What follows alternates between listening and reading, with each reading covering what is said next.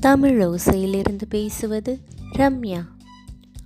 உமா சம்பத் எழுதிய வியாச முனிவரின் ஸ்ரீமத் பாகவதத்திலிருந்து கேட்டுக்கொண்டிருக்கிறோம். போன எபிசோடில் தித்தியும் காஷ்யப்பரும் பேசிகிட்டு இருந்ததை கேட்டோம். அதுக்கு அப்புறமா திதியோட வயிற்றில் கரு வளரும் போதே நிறைய கெட்ட சகுனங்கள் வந்துச்சு. தன் வயிற்றில் வளர்ற குழந்தைங்களால் இந்த உலகத்துக்கு தீமை அப்படின்னு நினச்ச அவங்க ரொம்ப யோசிக்கிறாங்க.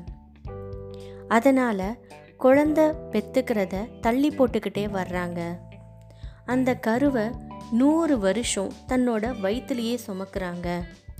இனி தள்ளி போட முடியாது அப்படிங்கிற சூழ்நிலையில் ஒரு நாள் திதி அந்த ரெண்டு குழந்தைங்களையும் பெற்றெடுக்கிறாங்க அப்போது சூரியனும் சந்திரனும் கூட ஒளி மங்கியே போயிடுறாங்க.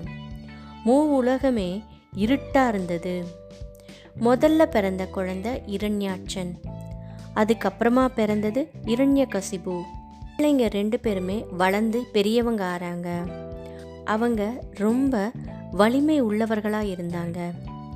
மூ உலகத்தையும் தன்னோட காலடியில் கொண்டு வரணும்னு திட்டம் போடுறாங்க. அதுக்காக தங்களோட சக்தியை அதிகரிக்கணும்னு நினச்சவங்க தவம் செய்கிறதுக்காக காட்டுக்கு போகிறாங்க பிரம்மாவை நினச்சி காட்டுக்குள்ள ரொம்ப தீவிரமாக தவத்தில் இருக்காங்க. இரண்யாட்சன் இரண்ய கசிபு இவங்க ரெண்டு பேரோட தவத்தோட வலிமை தாங்க முடியாமல் விண்ணுலகமே தகிக்க ஆரம்பிக்குது.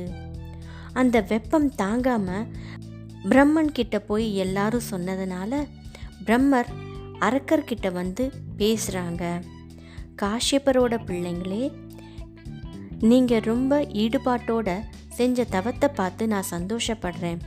உங்களுக்கு என்ன வரம் வேணும் அப்படின்னு கேட்குறாங்க இரண்யாட்சனும் இரண்ய கசிபும் பிரம்மர்கிட்ட பலவிதமான வரங்களை கேட்டுக்கிறாங்க. அதன் மூலியமாக அவங்கள யாருமே இந்த உலகத்தில் வெல்லவே கூடாது அப்படின்னு பார்த்துக்கிறாங்க. அவங்க ஆசைப்பட்ட மாதிரியே இந்த மூ உலகத்தையும் போரில் வெல்றதுக்காக கிளம்புறாங்க.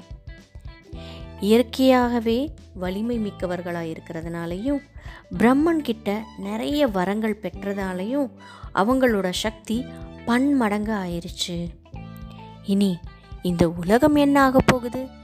உலகத்தை மட்டும் இல்லைங்க தேவலோகம் என்ன ஆகும்? இதெல்லாம் அடுத்த எபிசோடில் பார்க்கலாமா? நன்றி.